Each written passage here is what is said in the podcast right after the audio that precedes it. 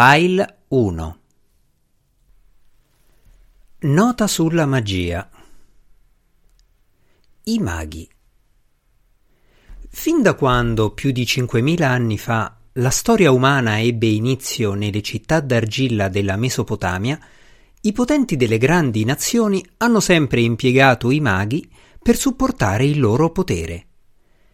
I faraoni d'Egitto e i re della Sumeria, dell'Assiria e di Babilonia facevano affidamento sulla magia per proteggere le loro città, dare forza alle loro armate e abbattere i loro nemici.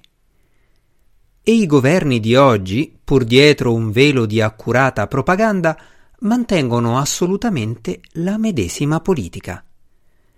I maghi non possiedono di per sé stessi capacità soprannaturali, ma ottengono il loro potere controllando chi le possiede, ossia gli spiriti. Passano lunghi anni a studiare in solitudine, imparando le tecniche che consentiranno loro di convocare queste terribili entità e sopravvivere all'impresa.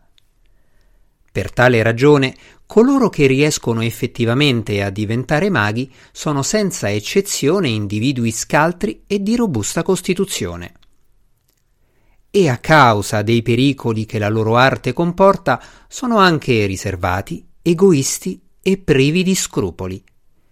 Nella maggior parte dei casi, per eseguire una convocazione, un mago deve stare in un circolo protettivo accuratamente tracciato, all'interno del quale si trova un pentacolo o stella a cinque punte. Quando vengono pronunciate certe complesse invocazioni, lo spirito chiamato è trascinato via dalla sua lontana dimensione. A quel punto il mago recita le formule speciali del vincolo e se non vi sono errori, lo spirito diviene schiavo del mago.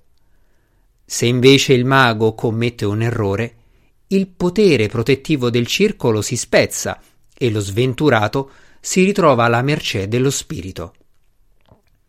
Una volta vincolato, lo spirito schiavo è costretto a obbedire agli ordini del padrone fino al completamento dell'incarico, che può durare ore, giorni o anni.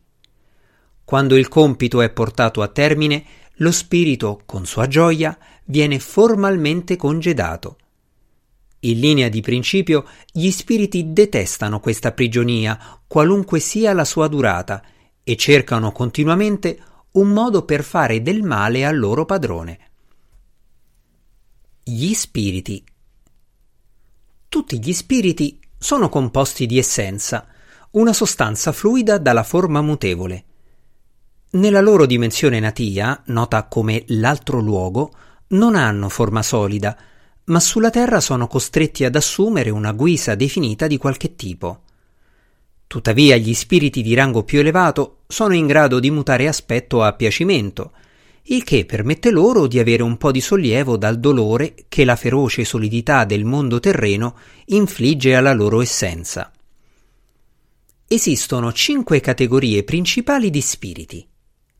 1. Folletti.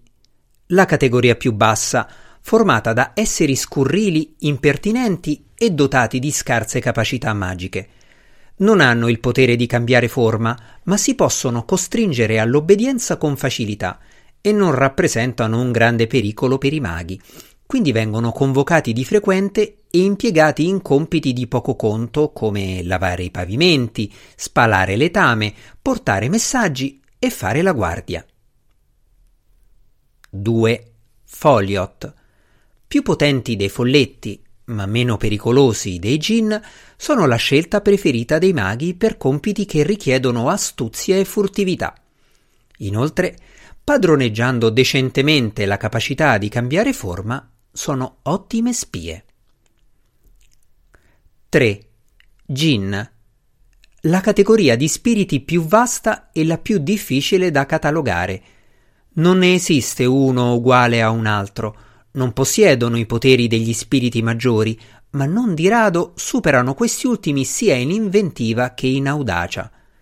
Sono perfettamente in grado di cambiare forma a piacimento e dispongono di un vasto arsenale di incantesimi, il che fa di loro gli schiavi prediletti per buona parte dei maghi competenti.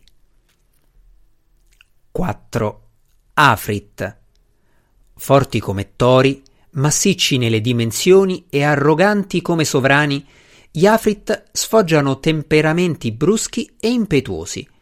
Sono meno sottili di altri spiriti e spesso il loro potere supera la loro intelligenza.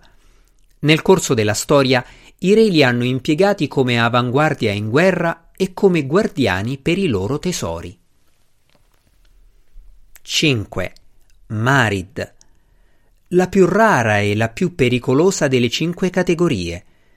Dotati di suprema fiducia nel proprio potere magico, i Marid spesso assumono aspetti discreti o gradevoli alla vista, esclusivamente per passare senza preavviso a forme ben più vaste e spaventose. Solo i maghi più potenti si arrischiano a convocarli.